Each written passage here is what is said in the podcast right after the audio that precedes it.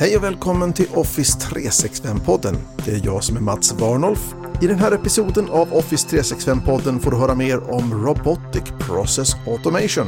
Någonting som man kan göra med Power Automate, nämligen desktop-automation. Dessutom tar vi oss en titt på SharePoint Syntex. Och så blir det nyheter som vanligt. Välkommen!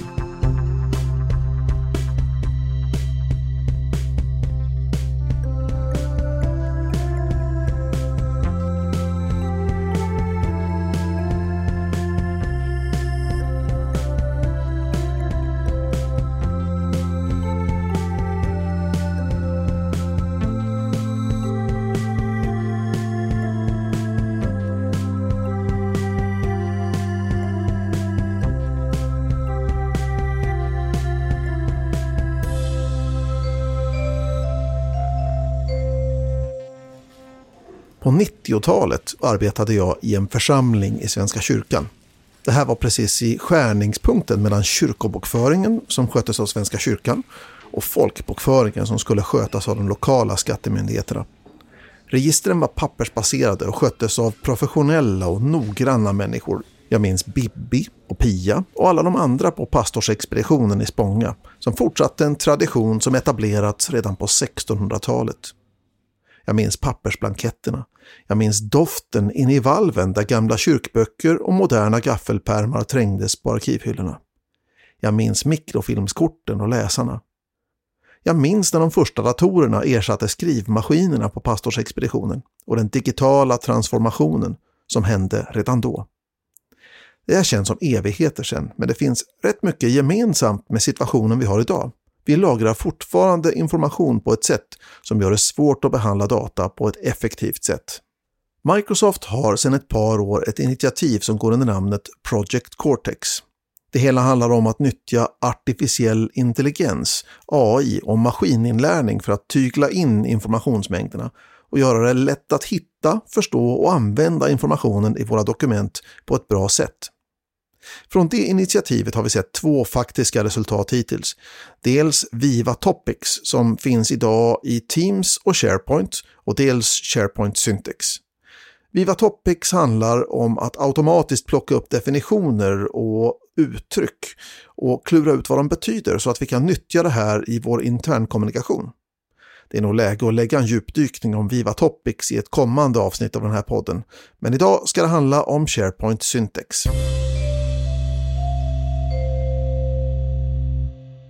I våra organisationer finns det otroligt mycket information. Kontrakt, överenskommelser, förslag, avtal, planer, tekniska beskrivningar. Ja, ju längre organisationen har existerat, desto mer information har vi ackumulerat. Och sannolikt ökar ackumuleringstakten också. Av historiska skäl ligger nästan all den här informationen i dokument. Det är med andra ord ostrukturerad information eller helt enkelt fri text. Det här gör att det kan vara svårt att hitta rätt information i rätt dokument. På den tiden när vi primärt hanterade all sån här information på papper så hade vi oftast ett system med pärmar och flikar där rätt dokument sattes på rätt plats i rätt pärm och så länge det systemet följdes till punkt och pricka så gick allt att hitta. I SharePoint-skolan har vi pratat om att oftast fanns en eller ett par personer som hade skapat och underhöll det här systemet. Vi kan kalla henne Britta. Britta var oerhört organiserad och strukturerad. Britta visste allt. Och om man behövde något så kunde man få hjälp att hitta rätt. Och om man inte följde strukturen själv, det vill säga man satte in ett dokument i fel pärm eller under fel flik, så fick man förmodligen en lektion första gången och en utskällning varenda gång därefter. Det system som Britta med flera byggt upp kallar vi för en informationsarkitektur. Idag hanterar vi dokumenten digitalt. Det är varken papper eller pärmar längre, men vi har fortfarande behov av att ha ett system för att organisera informationen. En informationsarkitektur. Det här med att informationen är digital, det gör det både lättare och svårare att sköta systemet. Det är lätt att se ett dokuments innehåll med ett snabbt ögonkast på ett papper. Men i den digitala världen där jag måste läsa in dokumentet i en applikation så är det lite mer tuggmotstånd. Men för att göra det lättare att sortera och organisera dokumenten så behöver vi få tillgång till dokumentens innehåll. I SharePoint brukar man använda sig av metadata i dokumentbibliotekens kolumner. Metadata är, som du kanske hört i SharePoint-skolan, data om datat. Med det menar vi att vi tar data från dokumentets innehåll och gör det synligt i SharePoint. Om det är ett avtal kanske vi vill lyfta ut vem avtalet är skrivet för, när avtalet är giltigt, vad avtalet gäller, etc. Och i vårt dokumentbibliotek så kan jag nu skapa kolumner för de här tre punkterna. Vem, när och vad. För varje dokument kan jag lägga till den här informationen. Olika typer av dokument kan klassificeras och kategoriseras i någonting som kallas för innehållstyper, som vi också har pratat om i SharePoint-skolan. Bland annat med hjälp av de här innehållstyperna så kan jag sortera och filtrera. Och därmed kan jag få en vy över alla konsultavtal som är med en viss organisation. Men är det inte hemskt jobbigt att lägga till allt det här datat? Jo, det är det. Det är en sak att jag kräver att användare ska lägga till det för nya dokument som skapas. Men hur gör vi med vår existerande dokumenthög? Det skulle kräva att vi öppnar varenda dokument och plockar ut den här informationen vi behöver för att fylla de här metadatakolumnerna med rätt information. Och när skulle vi börja och när skulle vi bli klara med det? Artificiell intelligens och maskininlärning kan nog inte ersätta Britta helt, det vet jag inte om någonting kan, men det här är ett försök att få oss att inte sakna henne så mycket. Microsoft pratar om att Syntex kan läsa våra dokument på samma sätt som vi själva gör, och det låter ju imponerande faktiskt. Vi ska återkomma till det uttalandet om en liten stund. Så vad är det SharePoint Syntex kan göra för oss och våra dokument? Microsoft berättar att SharePoint Syntex kan hjälpa oss med innehållsförståelse, innehållsbearbetning, innehållsskydd och regelefterlevnad. Dokumentförståelse använder sig av AI för att både kunna klassa informationen och kunna extrahera data. Det som är grejen med det här är att det fungerar så bra med just ostrukturerade dokument. Men för att det ska kunna fungera överhuvudtaget så krävs det att det finns nyckelfraser eller ordmönster som kan hjälpa systemet att förstå vilken slags dokument det är. En klassificeringskomponent kan till exempel använda de här mönstren då för själva igenkänningen och deklarera det som en innehållstyp. Och när det väl är gjort så kan systemet leta upp och extrahera nyckeldata ur dokumenten, för det kan ju vara olika nyckeldata för olika innehållstyper. Men vi kan då plocka ut det här nyckeldatat och lägga upp det som metadata till respektive dokument och respektive innehållstyp. Formulärbearbetning handlar om att kunna ta just en beställning eller ett avtal och extrahera ut saker och ting som datum, belopp, produkter och beställare. Och när Syntex har förstått att det är just en order så använder den en tränad modell för att hitta nyckelinformationen. Nej, jag pratar inte om någon gubbe på YouTube som säljer kosttillskott eller förklarar varför sit-ups är dåliga för dig. Jag pratar om att AI bygger upp en modell av verkligheten som en slags byggnadsställning eller krycka för att förstå den information som vi ber den tolka. Det är ju vi som tränar modellen och vi använder några existerande dokument för att lära systemet känna igen vad som är vad och vad den ska göra med informationen den hittar. Och framtida varianter och förändringar över tid betyder att vi kan och behöver utöka de här modellerna som vi redan har tränat. SharePoint Syntex ska också kunna starta flöden i Power Automate när den har känt igen en dokumenttyp. En annan glädje vi har av Syntex är att om AI kan förstå innehållet i våra dokument så kan den hjälpa till att klassificera informationen åt oss. I samma ögonblick som Syntex förstår att innehållet tillhör ett projekt som är hemligt eller gör andra liknande insikter så kan vi få hjälp med att hänga på rätt känslighetsetikett. Detsamma gäller naturligtvis bevarandeprinciper som ska bli aktiva för innehållet. När AI har fattat dokumentets innehåll så får vi hjälp att hänga på rätt bevarande eller raderande policy så vi följer juridiken för vår bransch. Om jag ska summera så kan det låta så här. SharePoint Syntex ska kunna förstå innehåll i formulär och dokument. Den ska kunna bearbeta informationen den hittar genom att extrahera nyckelvärden och lägga i metadatakolumner. Och den ska förstå om något är känsligt eller hemligt och hjälpa oss att behandla och skydda informationen på ett juridiskt rätt och säkert sätt. Och när det här funkar som Microsoft säger att det kommer att göra så är det en oerhörd nytta som tillförs i våra organisationer. Med Syntex så minskar vi det manuella arbetet med att hantera metadata. Vi får hjälp att skydda information samtidigt som vi också får hjälp med att följa de olika regelverken genom bevarande och raderande principer och att de automatiskt kan hängas på våra dokument. De modeller av verkligheten som Syntex bygger måste ju tränas av människor och kanske helst en Britta, någon som förstår den praktiska nyttan av det Syntex hjälper till med och som kan förstå hur galet det blir när det blir fel. Det finns förstås en begränsning av hur väl artificiell intelligens och maskininlärning verkligen kan förstå våra dokument. Men å andra sidan finns det ju många gånger begränsningar i hur väl vi själva förstår dokumenten. Så när Microsoft säger att Syntex kan läsa dokumenten på samma sätt som vi själva läser den, så talar man nog rätt mycket sanning. Det finns inget i påståendet som hintar till att det alltid ska bli 100% korrekt. Det finns ett amerikanskt uttryck som säger att perfect is the enemy of good och ett annat uttryck som säger att done is better than perfect. Jag kan bara hålla med. Idag befinner vi oss i en digital transformation som inte är helt olik den som skedde på pastorsexpeditionerna på 90-talet. Idag har vi däremot ett verktyg som vi inte hade tillgång till då, nämligen AI och maskininlärning. Under inspelningen av det här är licensen baserad på användare och kostar 44 kronor per månad eller 525 kronor per år. Och vill du testa det här så finns det möjlighet att aktivera utvärderingslicenser för upp till 300 användare under en månad. Och det här kan du göra i din egen tenant, eller också kan du aktivera det här i en ny utvärderingsmiljö.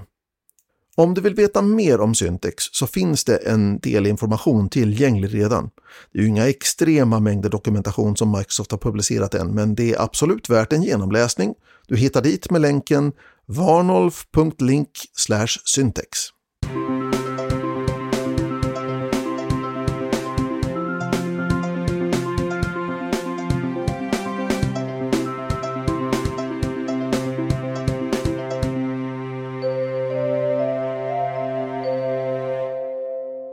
Jag läste här om veckan att Power Automate skrivbordsautomation hade blivit gratis för alla på Windows 10. Jag blev lite nyfiken och tänkte, det här måste jag ju testa i alla fall. Jag får göra lite research först, tänkte jag. Så jag tog fram block och penna och satte mig vid datorn och började googla lite grann på Power Automate Desktop Automation. Jag brukar känna mig ganska duktig på att hitta grejer på nätet. Google FU som en del kallar det för. Och det är faktiskt lite roligt hur ofta jag stöter på uppfattningen att konsulter är så djupt kunniga på sina respektive områden att de kan svara direkt på alla frågor som man ställer till dem. I verkligheten så är det ofta så att man har en hygglig uppfattning om svaret, men man bekräftar ofta sina svar med en sökning på nätet. Men det är en annan episod för en helt annan podd. Så, tillbaka till datorn och min nätsökning. Ganska snart hittade jag en artikel på Microsoft Docs som verkade lovande. Artikeln bekräftade att desktop-automation med Power Automate nu var gratis om man hade Windows 10 och att det egentligen hette Robotic Process Automation eller RPA. Det man behövde var bara att ladda hem desktop-applikationen för Power Automate, och det gjorde jag för flera veckor sedan och installerade. Men då var det inte gratis, för då när jag loggade in i appen så fick jag ett meddelande om att det behövdes en licens för att köra appen och att jag skulle behöva logga in med ett annat konto som hade en sån licens. Glad i hågen drog jag nu igång appen igen, men fick nu exakt samma meddelande. Behövde jag kanske en ny version av appen? Jag laddade hem appen på nytt, avinstallerade den befintliga och installerade den nya versionen. Jag startade den med förväntan och nu minsann så fick jag inga licenskrav utan kunde direkt börja utforska appen. Dags att automatisera grejer. RPA eller Robotic Process Automation har inget med industrirobotar att göra utan är ett sätt att automatisera det vi gör vid våra datorer varje dag, eller i alla fall de repetitiva uppgifterna. Det finns alternativ till Power Automate när det gäller den här typen av automation. Blue Prism, Kryon, Automation Anywhere. Ja, det här är bara några av alternativen som vi kan hitta på marknaden. Så hur ligger Microsoft till i konkurrensen? Gartner har ju sin magiska kvadrat där de jämför olika produkter inom samma segment, och här ligger Microsoft bra till när det gäller vision, mindre bra till när det gäller förmåga.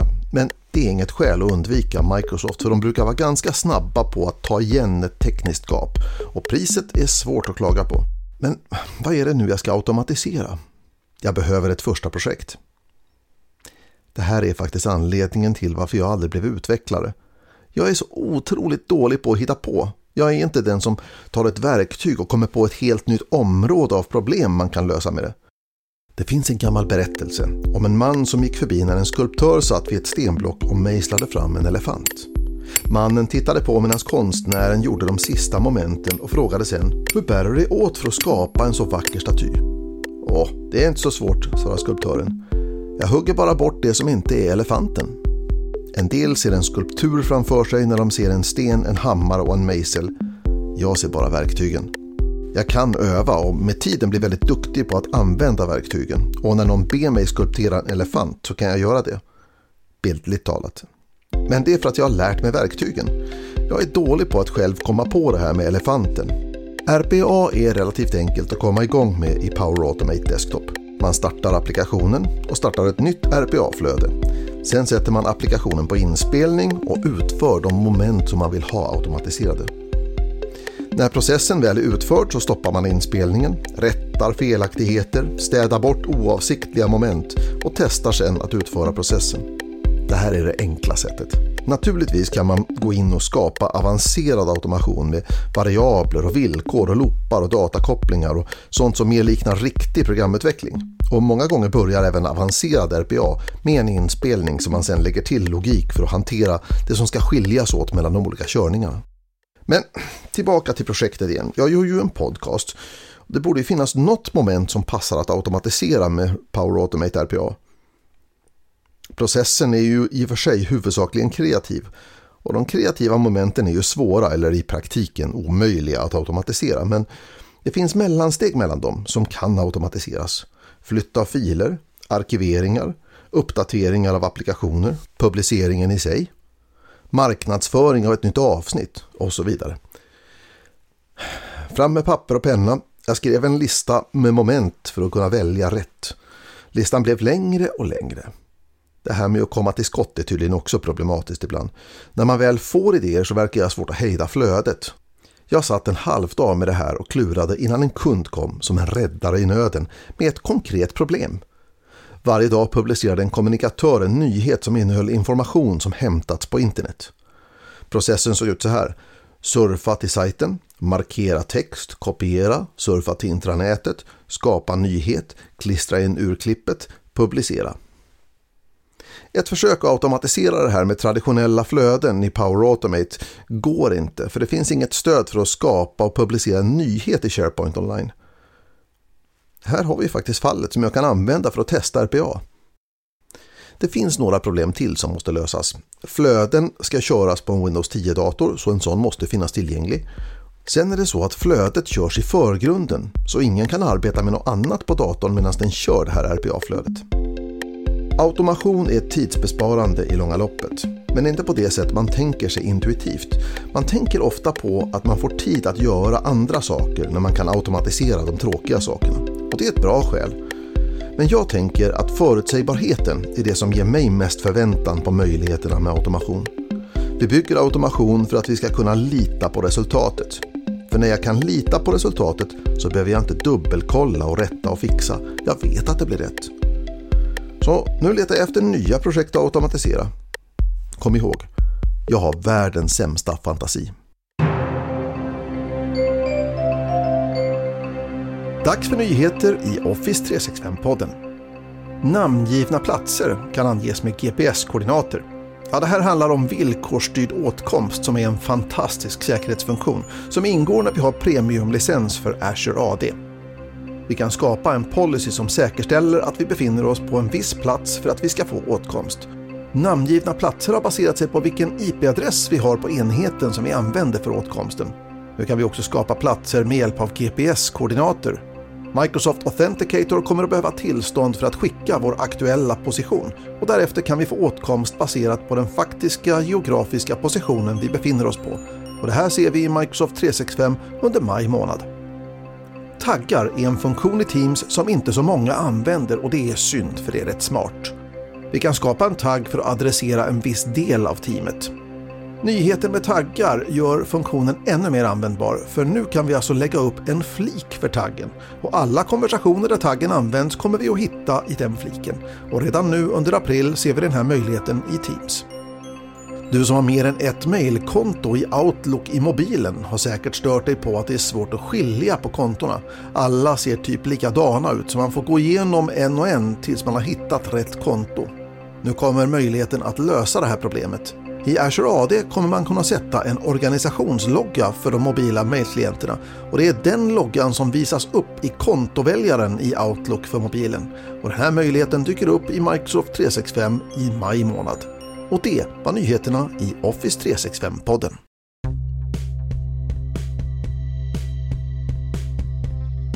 Och det var allt för den här episoden av Office 365-podden. I nästa avsnitt träffar vi bland annat Lisa Rasmussen som pratar om migrering. Vad ska inte vi jobba så som vi har gjort hela tiden? Ska vi jobba på ett nytt sätt nu? Åh, vad jobbigt. Har du några tankar, tips eller frågor så får du hemskt gärna höra av dig. office365podden@varnolf.net är adressen. Tack för att du har lyssnat. Till nästa gång, ha det så bra. Hej!